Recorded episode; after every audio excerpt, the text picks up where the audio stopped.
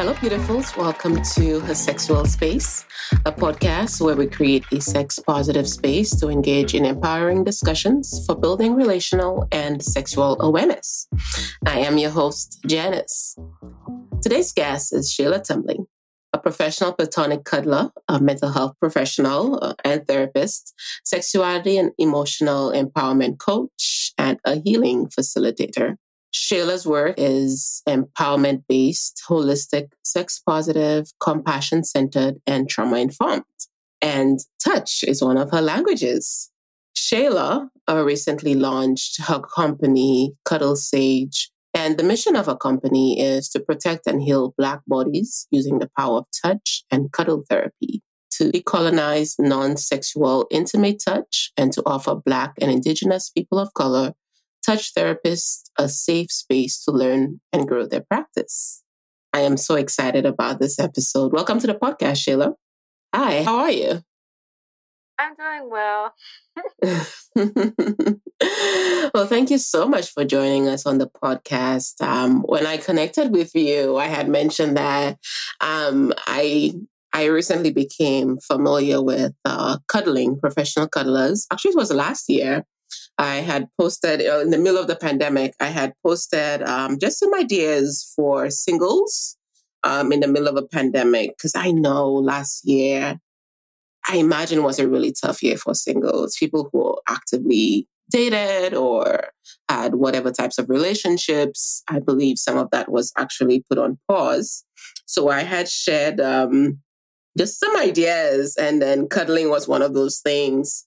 Um, I had talked about getting regular massages, getting a professional hair wash or scalp massages, um, asking a friend to cuddle, getting a pet, um, hugging friends and families, and also like touching self, self pleasuring. And I had also included hire a professional cuddler. And um, I got some amazing feedback. Maybe my timing was off because we were in the middle of a pandemic, but I believe it created the awareness for some people that this is actually a profession. So just tell us a little bit about yourself and just how you got into this space.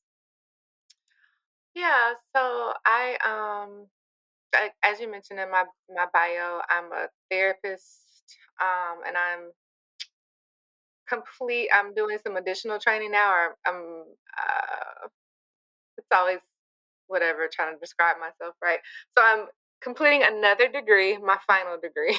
mm-hmm. so completed my final degree in psychology. So I'm getting my doctorate now in psychology, and I'll be done. Good for you. Thank you. Uh, I'll be done by the time this year is over. Well, by the end oh of the summer. God. That's exciting. yeah. yeah, it is. So I'll be um I have my doctorate in counseling psychology finally. It has been a long mm-hmm. time coming. I've been working on this one for a minute. Mm-hmm. Um and kind of on my journey of getting like in between my master's degree and in the midst of getting my doctorate degree, I was um, made aware of the concept of cuddling as a uh, like a profession. Mm-hmm. And um, just some of my own personal life experiences really led me to um, consider um, looking at integrating that into part of the work that I do in the world mm-hmm. and offer people. And yeah. so I um, began to do some research and moved into that space professionally about 2014, I think. Mm-hmm. Um, began a bit of professionally like um, adding to the work that I do that I am a professional cuddler and offering services for people. Mm-hmm. Nice. So I know we jump straight into work, but um, how do you identify in the world? Um, what are how do you show up? Um, so I identify as a cisgender black woman. Um, I identify as polyamorous even though I um it yeah, I identify as polyamorous. um I yeah, identify as queer and um southern. I'm, from, I'm from the deep south. What a beautiful um, mix. uh-huh. Yeah, and a little bit of um very non-traditional in my mind, kind of non-traditional radical, but then I, I, think in some of the spaces I'm in, a lot of my friends and community are more radical than me. But I think in some of the spaces I've come out of, mm. when people look at me, they probably consider me very radical. yeah, I I can I can relate to that certainly. I can relate. so you know, so you're just sharing a little bit about how you were able to add this additional service to to your work in mental health, and I'm wondering for you, when did you identify this gap? When did it click for you that people need this? Mm-hmm. Um, it was probably around like 2014. So um, when I was in my doctorate program, I hit a major wall, like like a wall, like a major hiccup in my training, and I had to take a step back. And right before that happened, I was introduced to the concept of cuddling uh, professionally. And uh, for me, mm, there's this way that I like move in life that is, I don't know, it is more, it's just how I move in life. And so, me, for me, I identify it as being like, uh, kind of moving with spirit or spiritually in a way. Mm-hmm. And um, there are times when I feel like things and experiences are highlighted for me, so they stand out kind of like a spotlight has been sh- like shine shone on them. Yeah. And that happened for me with cuddling. So I was in the mm-hmm. process of some things in my doctorate program. Um, had been on an internship in Seattle, Washington. Right before I got on the internship, I think in some space I was in. So I'm in a few different spaces, like some spiritual spaces, some um, like sex ed, sexuality spaces, um, um, academic psychology spaces, those types of things. So I think in one of my spaces before I had moved to Seattle to do an internship, someone had mentioned, oh, like cuddling is a, a professional thing, right? And so I seen that and uh, was looking at some of the work that some people were doing, but I didn't think too much about it when I came back um, to my program to do some some like recalibration work there and figure out like what my next steps were. Uh, in that process, I was having to look at doing some non-traditional stuff in my training, as far as um, if I was going to continue or take a break from my training, finding another internship place to go to, and those types of things, and talking to my program and like, okay, what are my next moves? What am I going to do? And so when I came back, the this concept of cuddling came up again. I forget where it was. Like the it came across my like say it came across my desk again, right? So that was spotlight number two, and then I forget the exact moment that once more it came across my my um like into my purview and it was like okay spotlight number three and so for me sometimes mm-hmm. three can be a very powerful number yeah. and so by the third time that i saw it and it came up for me i was like huh i feel like this is a sign i need to look more into this and so i was like well let me look into this um this thing of cuddling and see what's going on with it and so I began to go um, do some research, and I, I, was finding that there were um, budding, cuddling um, organizations or practices popping up all over the United States. Mm-hmm. Um, there were some people I was seeing who had a lot of national press attention um, because of their work in cuddling, so that they were kind of building their brands and letting this form of um, like healing or this form of connection this work, they were um, getting more national spotlight on it. And so uh, as I began to look more into it, I was like, huh, I feel like this may be an area that could be important for me to get into. And then as I thought about my own life and thought about my own experiences, I recognized that I had been engaging in cuddling um, or or needing the service myself when I was at different places in my life and I had figured out ways to receive like cuddling support, you know, finding like cuddle buddies unofficially. And I didn't know that was yeah. a thing of the term, but I, as I did like a, um, a retrospective look into my life, I recognized like, oh, I've actually been engaging in cuddling mm-hmm. and and seeking people out for cuddling, even though I didn't know that's what this was called or what I um, needed for like several years prior to me being introduced to as a concept as a professional business. Yeah. And so it was then. so all those combinations of things.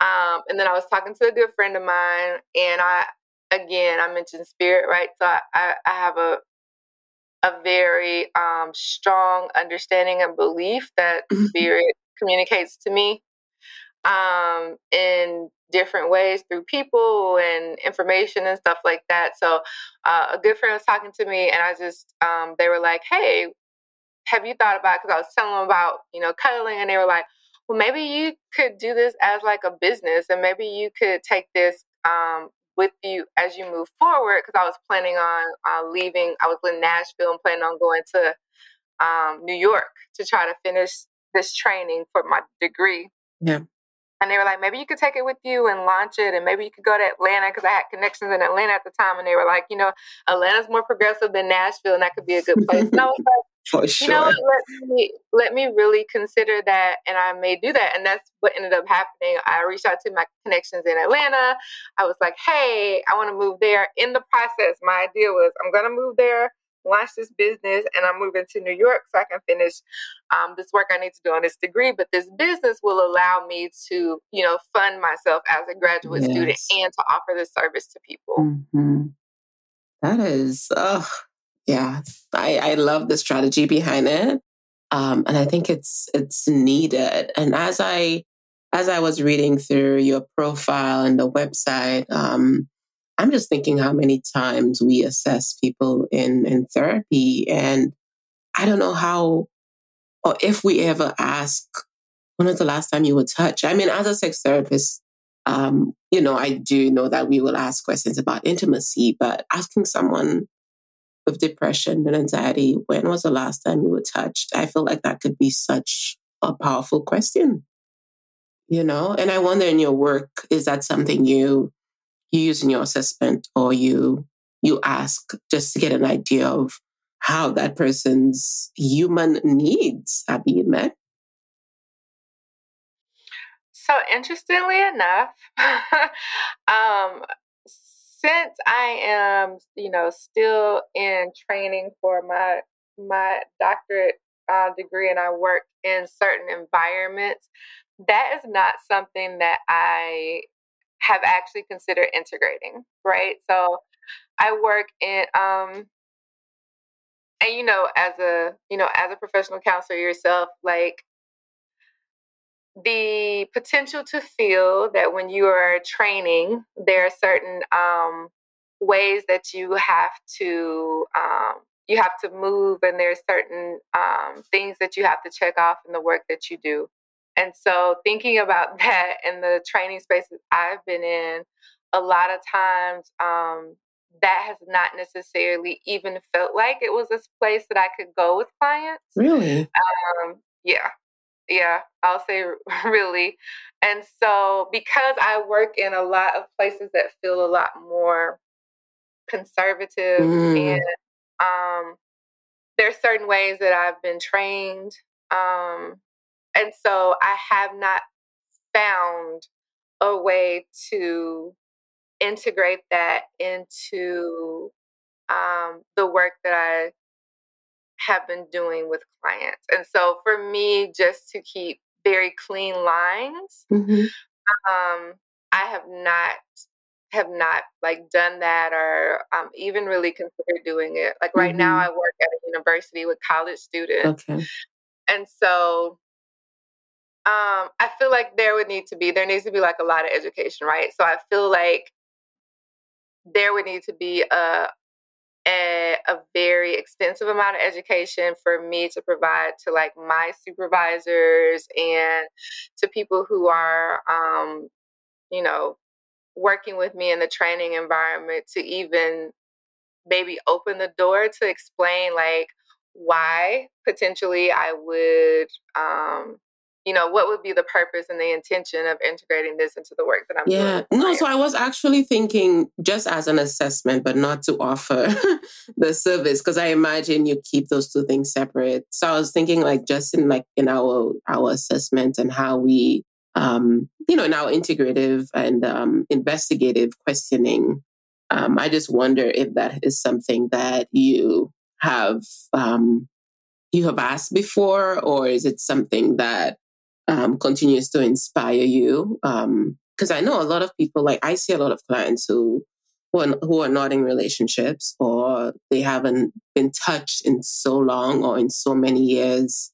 Um, and I feel like even just, you know, I have had um, persons, individuals who I have said, you know, go get a massage this weekend and, and tell me how that feels when you come back to session next time. You know, just little things like that, because I'm thinking touch is so important, you know, and without it, um, I feel like sometimes that loneliness really creeps in and then depression and all of that. So I was just wondering like how you maybe bring it up or if it ever comes up, you know, in conversation.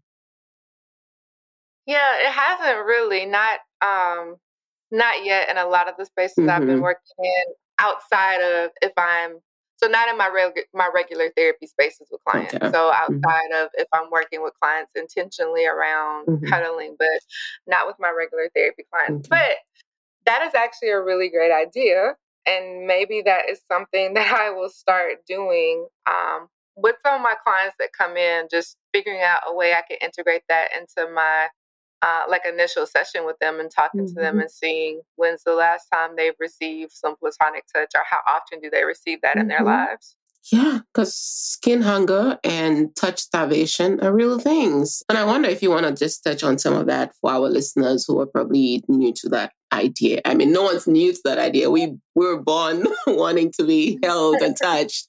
But to people that think that, persons who think that this is bizarre, I wonder how would you describe um, skin hunger or touch starvation?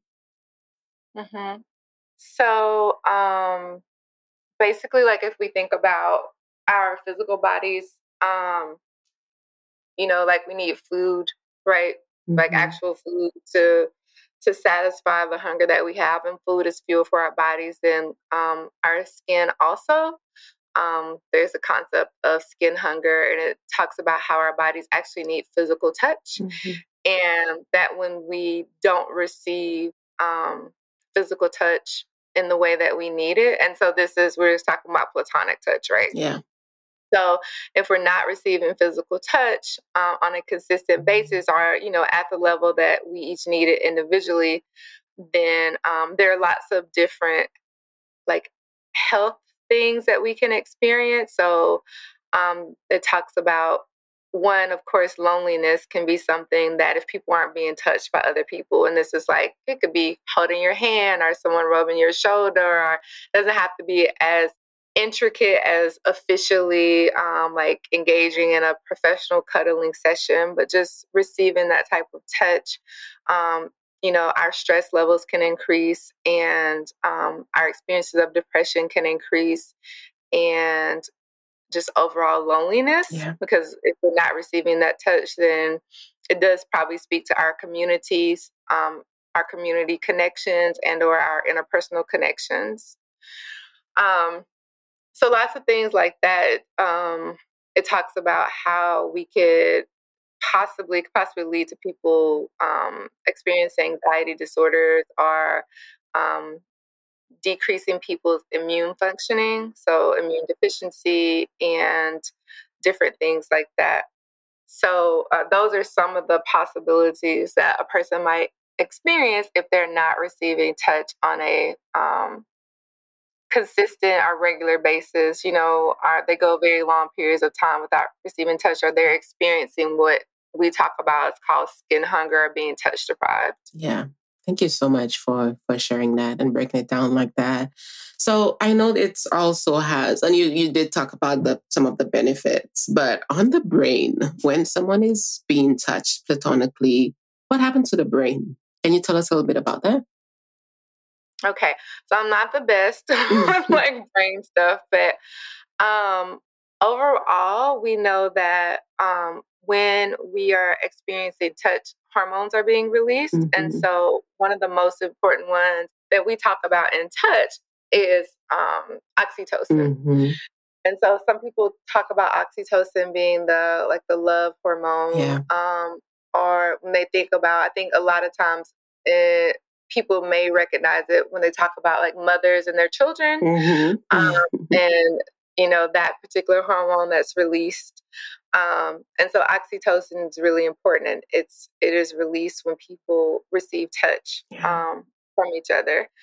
And so, um, understanding that, you know, the impact that that release of that hormone uh, coming out into the body, and it helps to do all of those positive things we were talking about earlier related to um, like a boost in your immune system. And we know that when the immune system is healthier, it's boosted, then that helps to decrease possibilities of um, those negative things that can come when we have a lowered immune system. Yeah. Also, um, helping to decrease uh, stress hormones, particularly we talk about like cortisol. So we know when we're stressed, our bodies release cortisol. And mm. so mm-hmm. When we're receiving touch, and again, there there are um, nuances to this, right? Like not just any touch, but mm-hmm. um, a touch that feels comforting and that feels safe.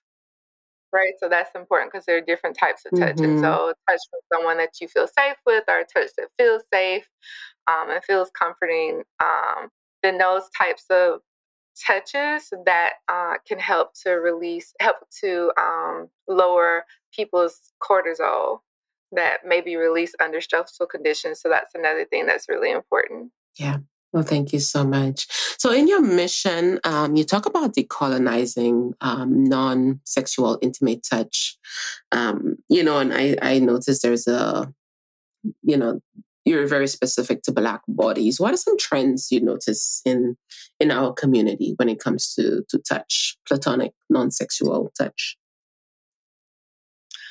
Um. So a part of me may be generalizing here because I don't have um, like statistical numbers in mm-hmm. front of mm-hmm. me, but I would say based on experiences I've had, and so I'm moving a, in a few different spaces. Yeah. I I'm in um, you know, so I'm finishing my degree, so I'm like in academic spaces and psychology spaces, and then I um have a particular interest in sexuality work. Mm-hmm. And so I'm like in sex ed spaces, like academic and then non academic um, uh, sexuality spaces where people are doing sex education, sex mm-hmm. coaching, sex work, that types of things, those types of things. So in between moving like in those different spaces and being in community with folks and um, working with uh, teachers who are doing sex education work, um, uh, academic sex education work, and non non traditional or non academic sex education work. Um, being able to be in those spaces, the things that we see. And so, like, I guess it would be more the qualitative. The qualitative mm-hmm. pieces that we're hearing that we're seeing is that there is overall in our, I would say, our society um, and communities, there is this um, mismatch with the uh, understanding of, I don't want to say the understanding of, but there's a mismatch in like um, touch. Yeah. I guess so. A lot of times people feel what we see, what we see, what we hear. Um, you know, in in stories that people share, their experiences that people share. Um, a lot of times people feel as though uh, when you engage with in touch uh, between persons or with someone that has sexual undertones. Mm. And um, when we look at our at the larger society, we can see that playing out there. Also, there's not often, there's not often um, a lot of um, trying to find the right words for it. There's like not often a lot of talk about or um, normalizing of non-sexual touch. Yeah. Yeah. So I think that's really important in mm-hmm. in, in our communities also. Um, recognizing that people can often feel or, or I share like, yeah, it's that's unusual for me, right? And we ask people questions. So, like you mentioned, like there are people that you've spoken with or that have heard when you've talked to them about cuddling, they're like, oh, that's that's a little weird, right? And so that's not unusual to hear that people are like, oh, you cuddle someone and that so you're that that's like a sexual thing, right? We're like, no, it's not a sexual thing. Mm-hmm. And people mm-hmm. are aghast aghast when we're like, no, it's not. They're like, wait, because if I cuddle with someone, then that means that, you yes. know, something sexual is mm-hmm. about to mm-hmm. happen. And we're like, no, no, because you things. you like many of us, mm-hmm. yeah, you like many of us have just um, conflated touch with um, sexual expression, yeah. and we, you know, sex positive, we believe that consensual sexual t- touch amongst um, uh, consenting adults mm-hmm. is important, yeah. right? Um, and and I'll even say uh, consent consenting sexual touch amongst consenting teenagers mm-hmm. can be also you know age appropriate yes, right so yes um, over age of consent yeah age yeah. of consent as long as the people mm-hmm. are consenting and you know um but that does not mean that so we we're all for that too and we also recognize that people should be able to receive platonic touch at times. Mm-hmm. People don't mm-hmm. always necessarily want to receive sexual touch or want to feel that yeah. the touch they're receiving is sexual because there is a different need that is met mm-hmm. when we're able to receive non sexual touch. Thank you for that. I, I love how you just, you know, refine that. And as you talked about that, I'm thinking, you know, I was wondering for you, um, seeing that you are cuddler, I wonder if you will always that that that way. Because um, I know for me and my family, um, we might do the little pat hugs where you pat the person on the back. Um, my mother still does that with me. I would go in for like a deep hug because I mean, I, I don't see her very often. You know, I'm an immigrant, mm-hmm. so I travel back home every couple years. So I usually go in for a deep hug and she does the the pat back thing. And I always look at it like, you know, is she struggling with the idea of touch? Like, you know, because it's not common for us to like hug each other. Now, my husband's family is different. He's Hispanic and hugging and kissing, that's just something you do naturally. But when I go to my family, it's like the total opposite. Like, no one's wanting to do that in a way where it's like a big hug and we're just touching each other or hugging each other. So I wonder for you, like growing up, was it anything like that? Or did you have the family that embraced hugging and, you know, closeness? So I I feel like and I don't know if this would be my family's perception. And so as I've gotten older and as I return home, you know, for uh, like family gatherings and stuff, and when I got into this work, I recognize that too. My family sounds similar to like how you describe your family and like your mm, mom. Mm-hmm. I notice like I'll be like, oh, I haven't seen you all in like a year. Like we may talk, right? Like we text or we have phone calls, but like actually being in each other's space, it might be like six months or it might be like a year. And I'm like, okay, going in for like hugs and lots of my family members would give those really short, like pat hug. And I'm like, oh no, that was like five seconds. yeah. I mean? And I think I've gotten very spoiled because the community that I've built, especially when I moved um, to Atlanta, and began connecting to more people um, who were doing similar work, uh, are wanting to do similar work, and people like in, in some of my like sexuality ed spaces, mm-hmm. and because I kind of out of that space too, a lot of those people recognize like, oh, there's there's work that we also need to do over here cultivating the non-sexual piece like we teach about you know sex education and how to have pleasure and why that's important for us and but also there's this piece too and so mm-hmm. all of my friends all of my folks in my community like in atlanta they are like we hug each other for probably like a minute to two to three minutes to the point where people, you know, outside people begin to get uncomfortable. When I brought new people in, I'll be like, so my friends are huggers. and they'll be like, okay, what? Because they'll, they'll have met me and they'll be like, okay, yeah. you're a hugger. So what? And I was like, my friends are like,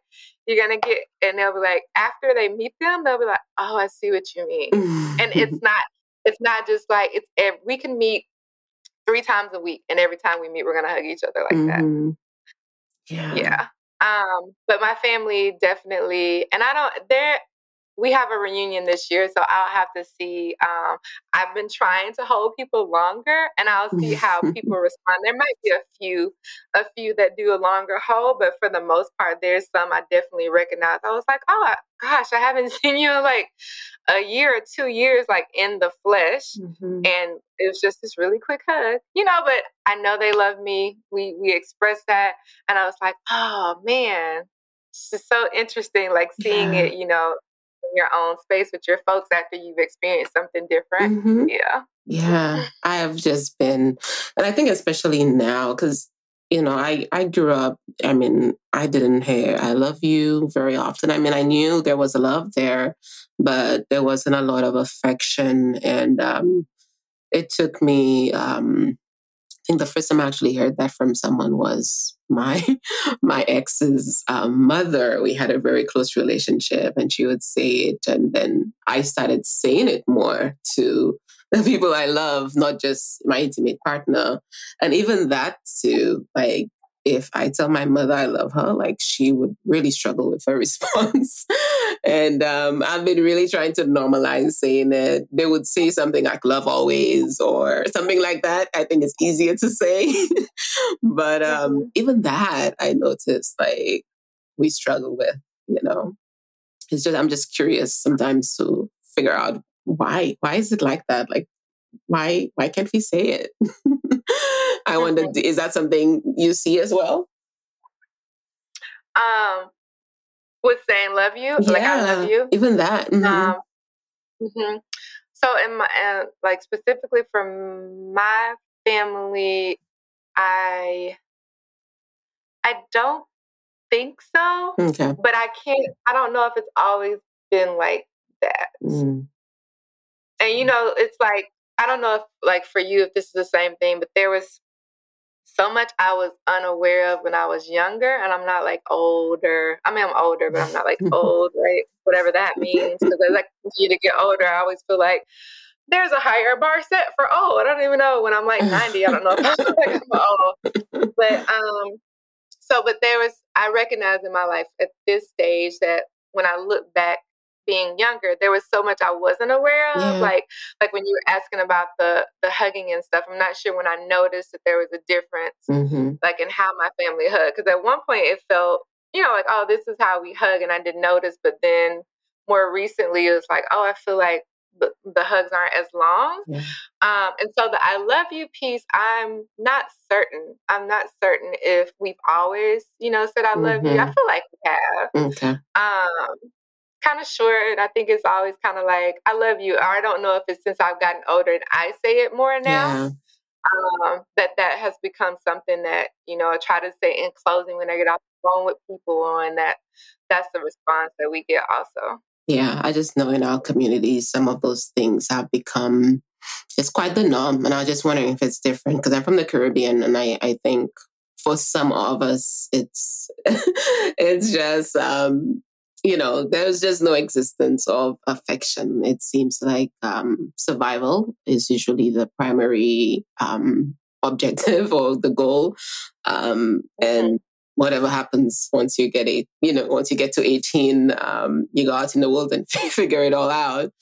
Um, but that's kind of how it was but let's let's get back to touch. But i i know like these things go together right?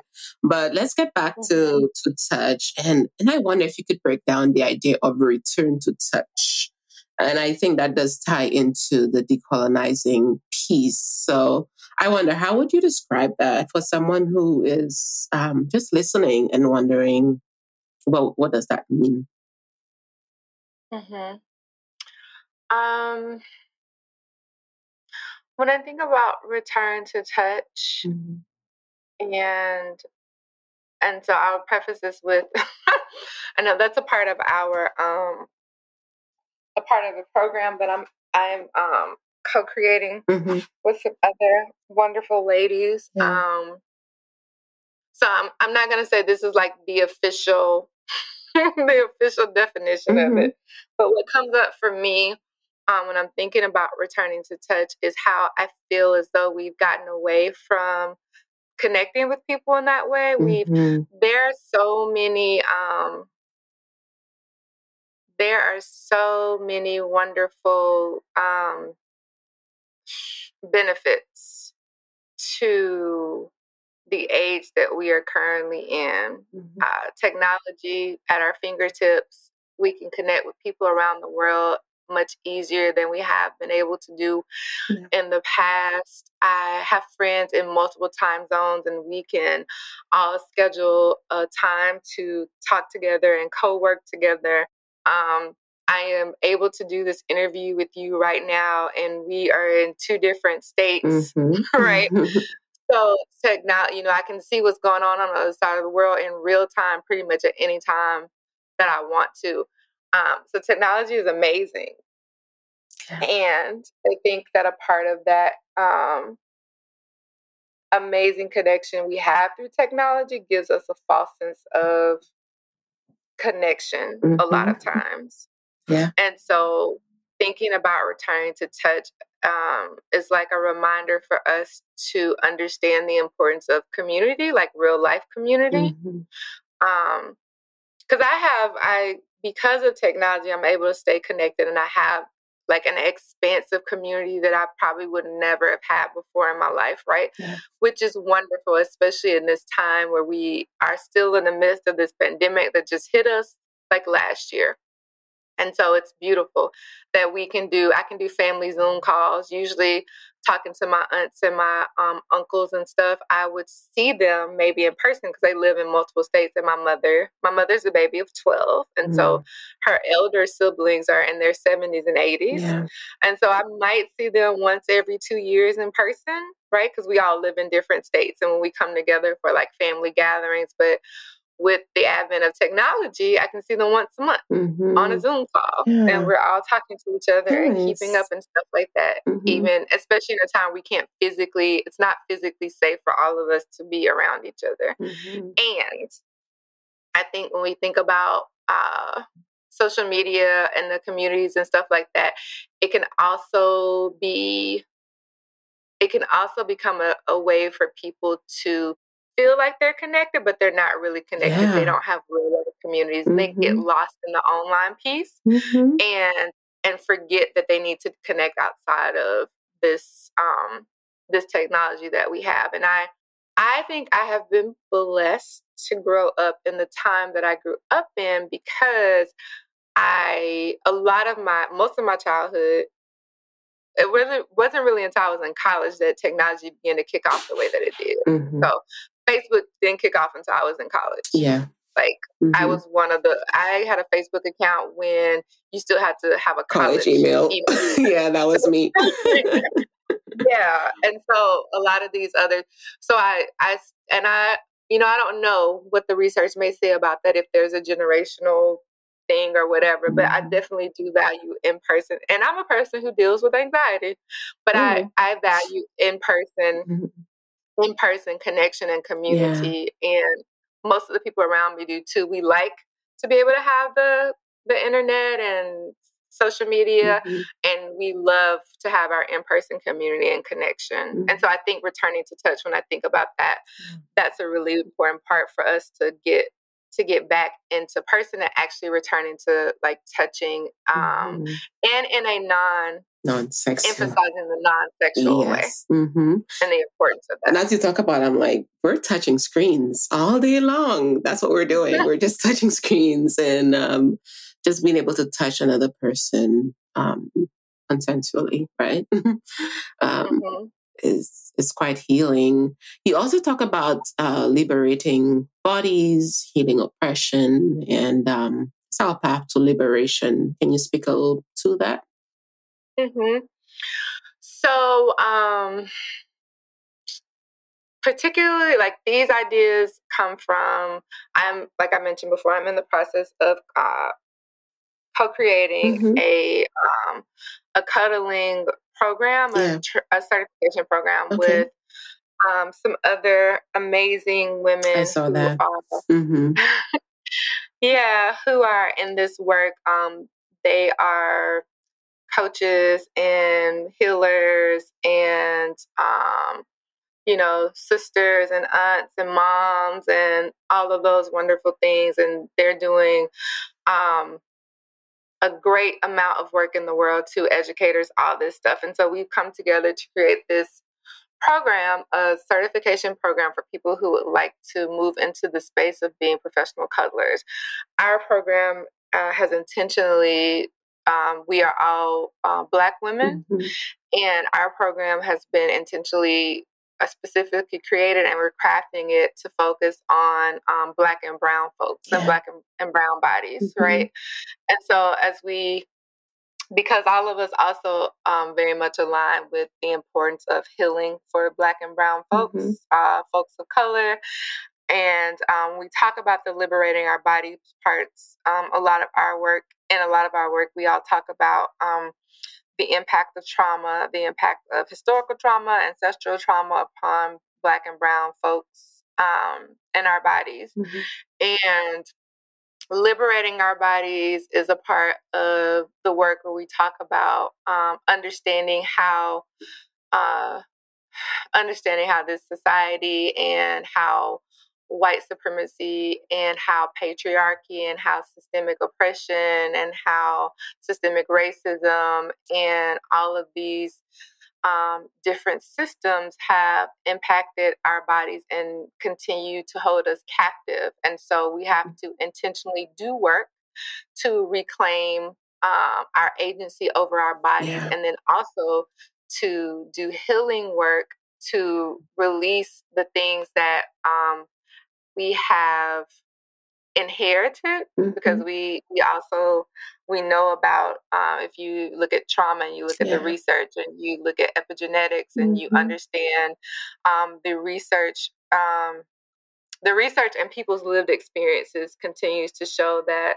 trauma is passed down throughout generations yeah. and that we hold on to things um, trauma doesn't just happen to us one time mm-hmm. when when it happens it and it it happens on all levels so it happens to um it impacts us mentally it impacts us emotionally it impacts us physically yeah. so the trauma is also held within our body yeah mm-hmm. right and so liberating our bodies really talks about that it talks about how um how it's important for us to recognize that and then how we we the things we need to do to be able to to uh, free ourselves and our bodies like our physical bodies from that bondage that has happened as a result of the trauma the oppression um, yeah. the other things that and this stuff becomes encoded within our bodies mm-hmm.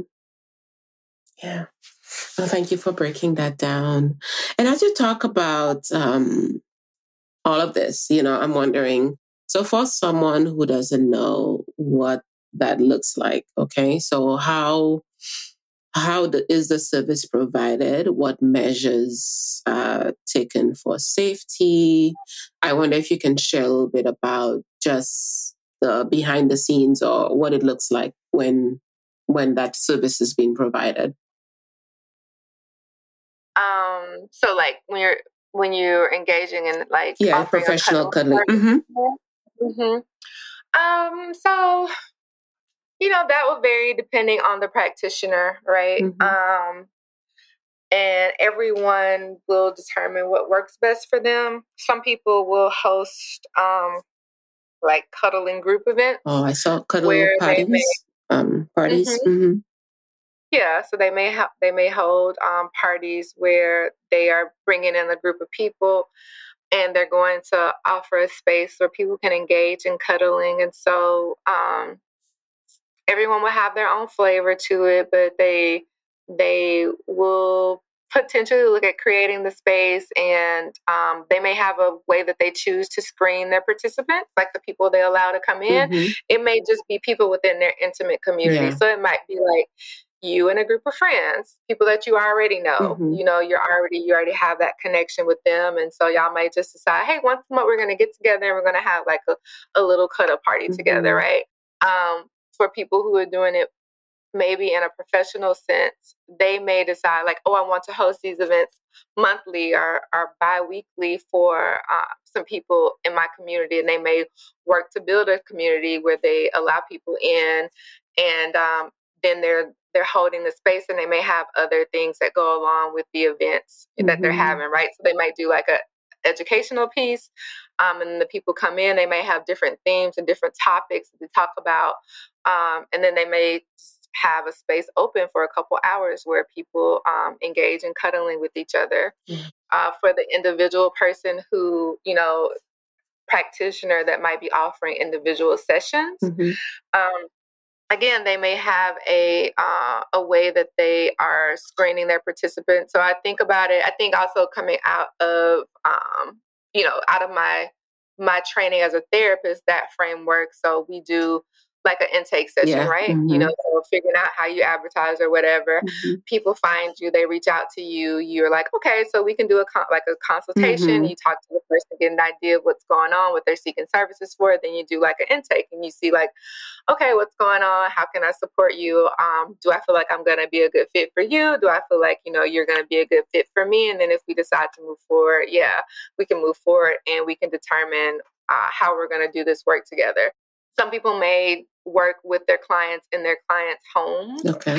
Right. So they may not have um, a space that they set up, but they may work with their clients in their clients' homes. Some people have office space that they rent, or they have like a space that they've created that the clients can come to them, mm-hmm. and then they're able to work with the client in that space. And I think um, each person again determining the intention for the work that they're doing, mm-hmm. you know, how many sessions maybe. So I think again within the framework of like therapy. Mm-hmm. So when a client comes in and they have a certain presenting issue, right, we determine like, oh, okay, you're dealing with anxiety. Maybe it's around a specific thing, maybe it's more generalized. Mm-hmm. And about how many sessions do we think we'll work together? Maybe like six to eight. Yeah. And then in that time we, you know, we hit that eight session, then we'll sit down and we'll see how things are for you right now. Mm-hmm. Do we mm-hmm. think we need to add some additional sessions or do we think it's a good time for us to terminate? Yeah. Um, and I think, again, there's so many different factors that will play into mm-hmm. that for a mm-hmm. person that the individual practitioner will, um, you know, they'll be able to figure out um, what works best for them in uh, supporting their clients and determining uh, how often they may work with someone individually, uh, if they're doing group like group sessions, if they do more education. Mm-hmm. So at this point right now, I'm not doing as much. Um, speaking about me personally, I'm not doing as much individual um, individual sessions. Mm-hmm. What I've done a lot of over the past couple of years, I've been doing more educational okay. work. So I will do presentations at conferences. Nice. And so I'll, I'll hold space at conferences. I'll talk about cuddling, the importance of cuddling. Um, and depending on what particular theme I might have decided to focus on uh, for that particular workshop, I usually also have an interactive piece where we are engaging in some some level of cuddling or touch right with the participants there. But I've done a lot more of that in the past few years than I have done individual sessions with clients. And as you talk about that, I know there are different ways um, lots of different ways to cuddle. Uh, do you have any suggestions? So maybe for our listeners, whether or not they're going to use this service, but if they're with someone, um, are there certain positions for particular things that are coming up, or is it just whatever you know, whatever preference? I know a lot of people are familiar with spooning, and and there are other things that maybe we don't have names for. So I wonder if if you do any education on that. Yeah, we definitely do. And in our um in our uh, training program that we're we're um, working on, we'll talk specifically about different types of um, there are different positions. There are lots of different positions, right? Um, that people can utilize, and I think an important part again like the nuances of it an important part will come in one um, depending on the individual. So it will depend on the client, uh, what they're desiring. It will depend on the practitioner um, and the client's uh, ability level, also, right? And so it'll depend on also on folks' body sizes and all those different things, because there might be some movements that feel more comfortable for people depending on um, the abilities that they have in different parts of their bodies or if they deal with any type of pain. And the same goes for the practitioner. And so I think, um, you know, that would be a very specific thing that comes up as the practitioner and client. Uh, as they spend time getting to know each other and then talking about like what what each person's needs are um, and then determining like okay well maybe say so spooning is a really common one that most of us know So um, if the person is like, like it say if the client is like, oh yeah, I really like spooning and I like being the little spoon or the big spoon, and then you know, again thinking about the client and the practitioner's um, level of physical ability, then they will have to determine like, okay, which what way can we do this, right? Um, if they don't have any physical ability concerns, then maybe they're able to um, do what we may traditionally consider like a regular when you've seen pictures of people spooning.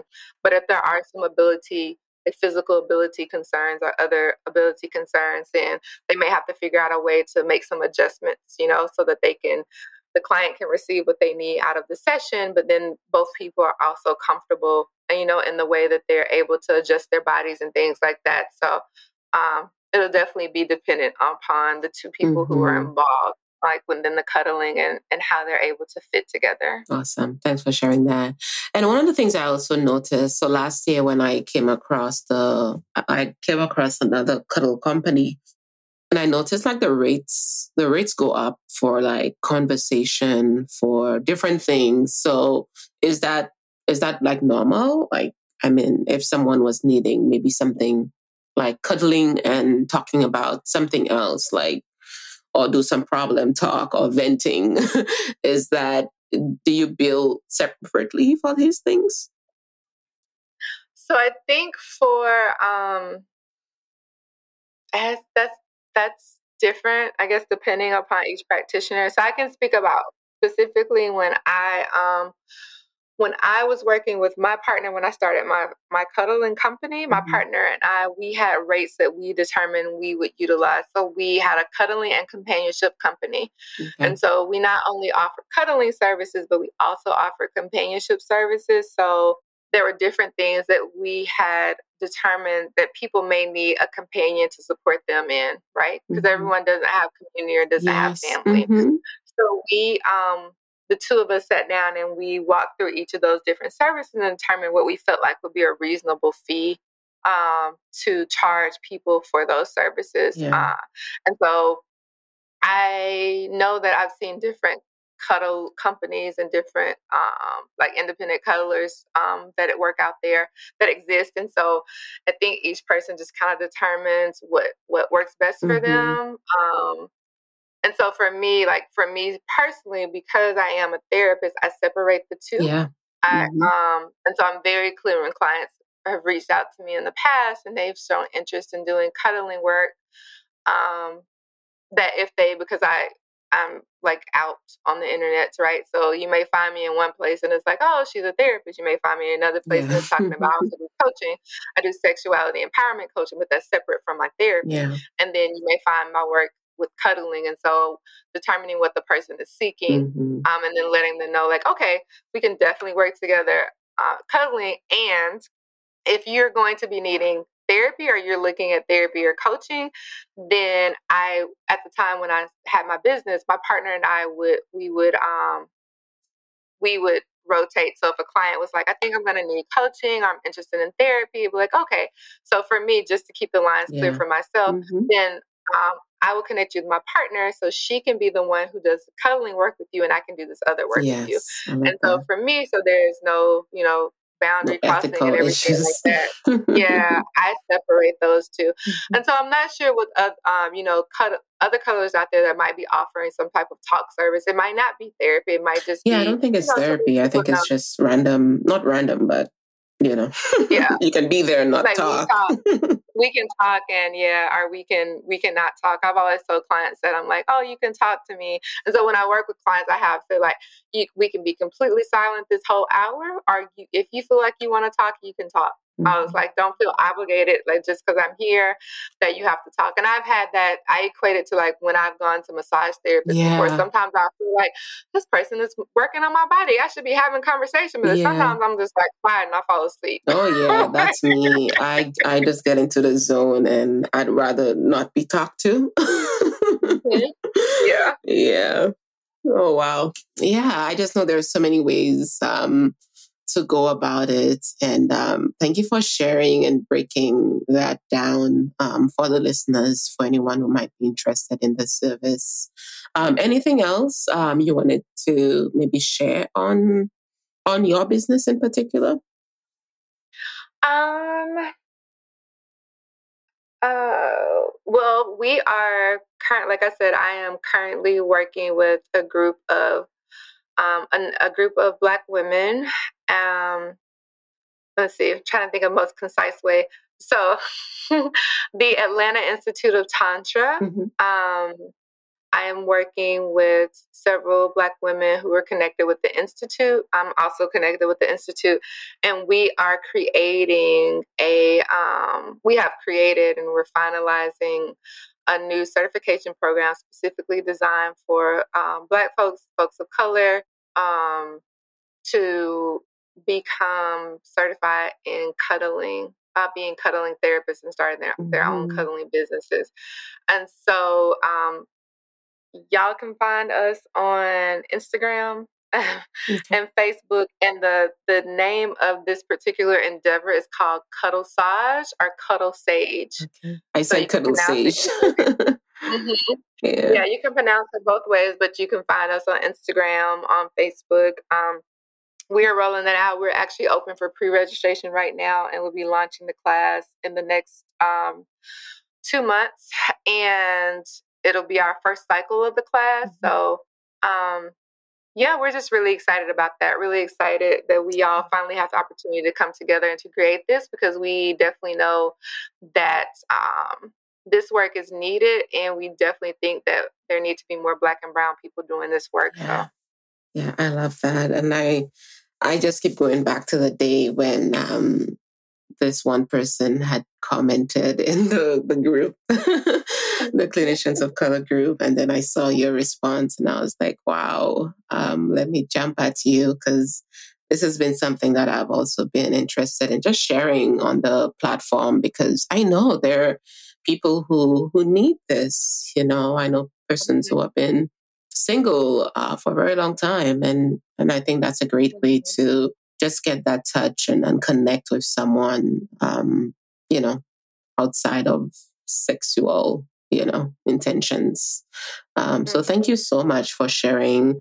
And i wonder um, what else might you be doing um, in terms of certification? I know you're in school right? But where do you get inspiration from? What are you reading? Do you do any podcasting or anything like that I don't. I would love to do podcasting, but I, I don't. That's why, like when I say do podcasting, I mean listen to podcasts. Okay. I would love to. I just don't feel like I have.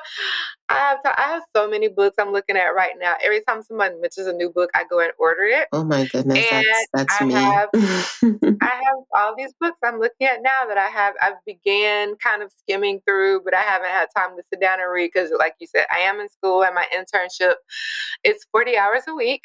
Um, so that, you know, I'm seeing clients all week and doing mm-hmm. groups and mm-hmm. everything like that. So that takes up so much of my time. And I am completing a dissertation, which I must have finished in the next few months. So that takes yeah. up my other time.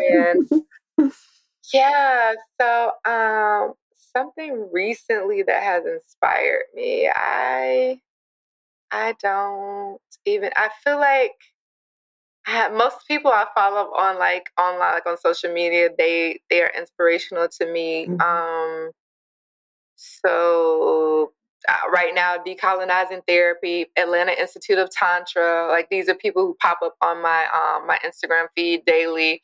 Um, yeah, so uh, talking about sexuality or talking about uh, the work around decolonizing um, therapy, psychotherapy, counseling, psychology, like those things really are grabbing me because I'm, as I am a psychologist in training and I'm trying to figure out where I fit within the system. And then also, you know, because I have my own experiences and beliefs around like all of the oppressive stuff that we're experiencing, uh, systemic oppression, all those different things. It's like, okay, so how as a practitioner do I do my, do I, all the things I've been trained to do, and then how do I ethically move and do this work because I, I want it to come from a place that is healing for people mm-hmm. and not causing mm-hmm. harm. And so I've been introduced in the past two years to this concept of decolonizing mental health yeah. and psychology. Um, and I've had some trainings with people, Shauna Murray Brown. Um, I did her her training. She has a liberation framework, and I'm a part of that community. Nice. And then I recently discovered um, Dr. Jennifer Mullan on on Instagram, decolonizing uh, therapy, mm-hmm. and I really love her work too. And I think she's um, creating some more things and maybe coming up with some training programs. Dr. Joy DeGruy, mm. love her. She was a major inspiration for my work. Yeah. Um, Post traumatic slave syndrome. I got introduced to her work when I first started my doctorate program, mm-hmm. and that that changed my trajectory greatly. I just actually completed a class with her earlier this year, okay. in the last year. Um, she offers a class like in the spring and in the fall, so I was able to do that class. Yes. Um, yeah, so those people, and then all my my sex ed folks. Um, Sex Down South is a major conference. Mm-hmm. Uh, it's been around for seven years in the Atlanta area. It's mm-hmm. created by two Black women uh, wanting to have more spaces for uh, folks of color, um, people along the gender spectrum, because most sexuality spaces and conferences are for they are white spaces, mm-hmm. lots of mm-hmm. white folks, and so they created this conference and it is amazing, amazing conference. And I'm a part of the crew that works with that conference every year. And so we'll be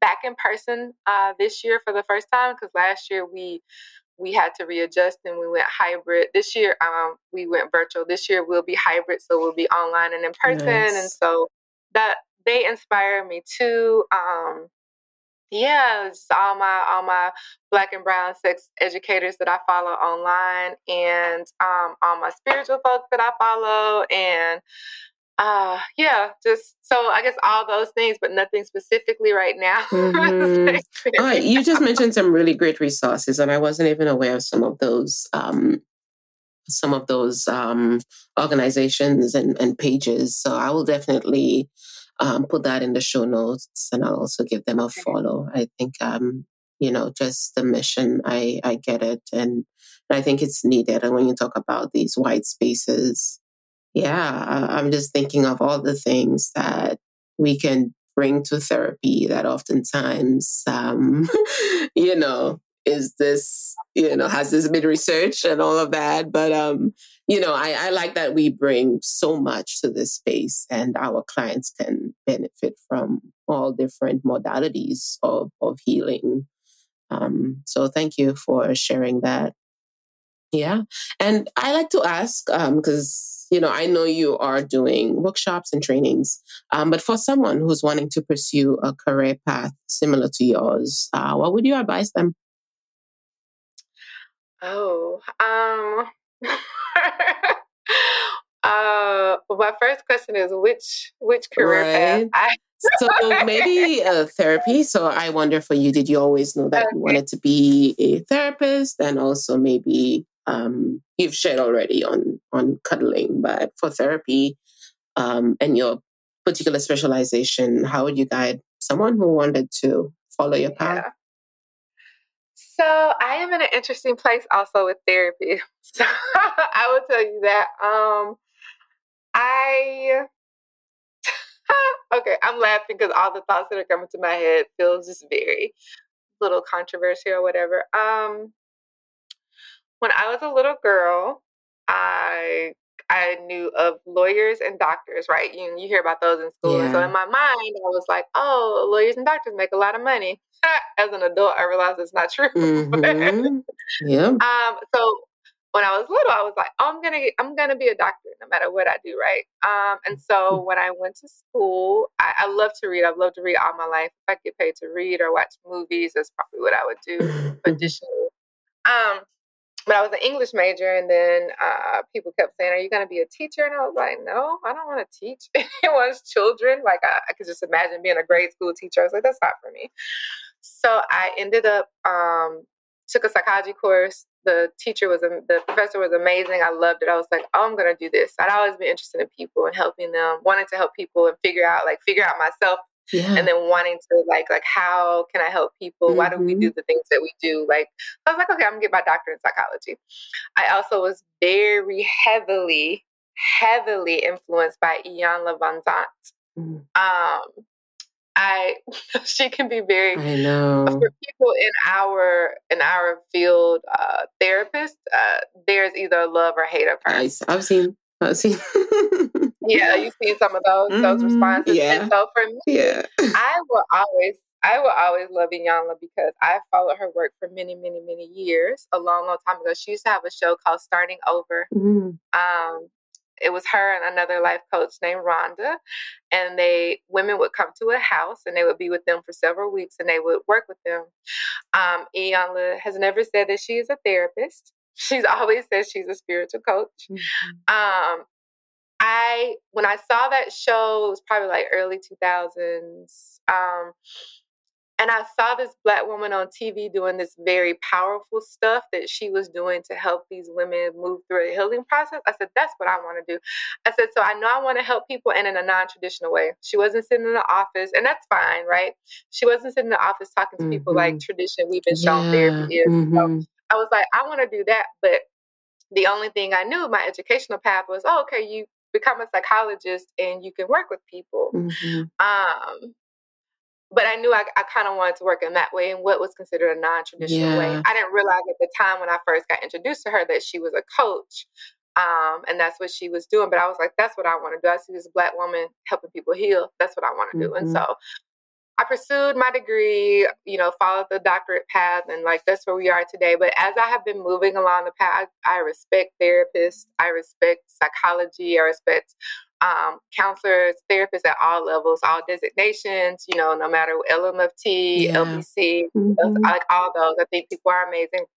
I don't necessarily know if therapy is for me. I feel like um, I like it, and I don't know if I necessarily like moving in the space in the way that um, uh, we've been trained to move in the space, mm-hmm. and I'm mm-hmm. still like this decolonizing piece is coming up mm-hmm. for me. So a mm-hmm. lot That's of what I'm sensing. I've connected to, and I've been trained in. I'm trying to figure out where I land with those mm-hmm. now. Um, I've also been trained as a coach, right? So I'm um, I went through a pretty intensive, uh, found a really great coach training program, and I've been trained as a coach. And I don't honestly don't even know if I want to operate as a coach. So I think in my bio you read the healing facilitator piece. Yeah. I've also been able to have the the opportunity to be in some spiritual spaces and spiritual communities mm-hmm. with people who do um, have been trained and do indigenous healing work. Yeah. And I feel like for me, there's going to be some integration of these pieces. So I may not be working as a traditional psychologist, I may not be working as a coach, but I will be somehow creating spaces for Black women that they can do their healing work. So, um, and this is still unfolding because the sexuality part of my work is unfolding, like, like all of that. And so, for someone who is interested in pursuing maybe a similar career mm-hmm. path, so I laugh because there's because I'm still trying to figure out exactly what that yeah. means for me. Mm-hmm. Um, if it's therapy, you know, I would just say uh, I had this conversation the other day. If get get the degree that you need to do the work you want to yeah. do. So when I was getting my master's degree, like I went in, I was I was um unaware. I would say ignorant, unaware. So I went master's and I got my doctorate. And I thought, like, oh, to do the things I want to do, I have to have a doctorate. But when I was in my master's program, mm-hmm. there were people like my instructors that did every everything I wanted to. I wanted to have a private practice. They did that. They did research. They wrote books. They traveled. I didn't realize that you know having your master's degree you could do that. I thought like, oh, that's only something you could do at the doctorate level. Mm. But I found that at the master's level, I was like, oh, but I was already for me, I was already on the track. Yeah. I was like, I want to get my doctorate. Um, and so I can continue to pursue that. But figure out what degree you need to do what you want to mm-hmm. do and do that. Like uh, getting a doctorate is not. I wouldn't get a doctorate just to say I'm a doctor. Yeah. I'll say that there's a lot. There's a lot of hoops to jump through. There's a lot of um, challenging experiences you may face in academia, mm-hmm. and so just be aware. You know. Um, but if that is what you want, go for it and do it and don't let anybody stop you and make sure you build your community around yeah. you having community especially as a person from a marginalized identity mm-hmm. or black or brown person across the gender spectrum you will need a community you may not find that community yeah. in your doctorate program so find that community and they will help you get through it but make sure you have them and you're deeply grounded yeah so.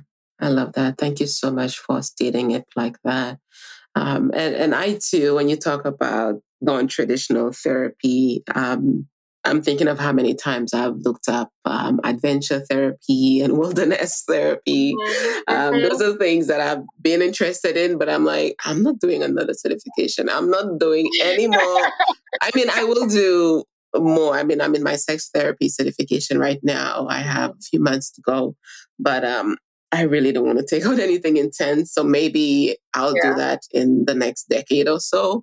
But there's so many, so many paths you can take. And I love that you brought up so many different things. Um, because for each person, you know, that's going to look different. And, um, you know, it, it all depends on your own values and the niche you want to work with and your own beliefs and all that. So thank you for sharing that. And I like highlighting the career piece because I think for a lot of us, um, and maybe not people who are our ages, but coming from college and trying to figure out a degree, I feel like a lot of those professions, you probably would not find that in the occupational outlook handbook. and right. you probably wouldn't um, get, you know, that information from anywhere, right? So I love always highlighting career paths and the different things you can do, even if it started off with with counseling. Um, mm-hmm. So thanks for sharing that. And you do work in the school settings. I'm sure you go through a lot of career stuff. does that does that come up a lot? Yeah. Well, recently this year was so interesting. I think um, most of the students I have seen this past year, mm-hmm. and it could be due to COVID, and like the university I'm at, they've they you know they had to go online, mm-hmm. so primarily, so students are coming in. Uh, a lot of anxiety, stress, yeah. depression, um, academic concerns because they switched from uh, in person yes. to online. Everybody's not an online learner. Mm-hmm. Um, so a lot of that, that's primarily what I've been seeing. Mm-hmm. Uh, so not really so many things. Most of the students I've that have been on my caseload, not so much related to career, but more of those with lots of anxiety. Yeah. Lots of anxiety. Yeah. I'm yeah. seeing a lot of that too um, with my adolescents. Yeah. Alrighty. So, how can our listeners connect with you? If this resonates with someone, how can they reach out to you and Cuddle Sage? So, they can find Cuddle Sage on Instagram, on Facebook um, at Cuddle Sage. They can find me on Facebook or Instagram um, Instagram might be best at my name. So it's Shayla D Tumbling. You can find me there. I don't post a lot on Instagram, but I'm on there a lot. Mm-hmm. so so if people send me messages, I should be able to access them, uh, even though I don't post um, I don't post consistently on Instagram right now for myself. Um, I'm on Facebook. Eh, it's probably better to if you want to connect with me um, you can reach out to me on Facebook send me a message, but I also don't post or don't add a lot of people on there who aren't within my community. Mm-hmm. So um, Instagram would probably be best to okay. connect with me on. And I'll also my, include I, your website. Yeah. So yeah, I was gonna say I do have a website, but I need to launch it. So I I have um, a website that is still a work in progress. Like I, it's sitting there. I need to get my, my designers some information. I just I've been like hesitant on that. Like I have people who've designed the website for me and they're just waiting on me to launch it. Mm-hmm. And I just I I don't know, I've been kind of hesitant. I need to give them some more information. So it's probably best to reach me on social media yeah. right now.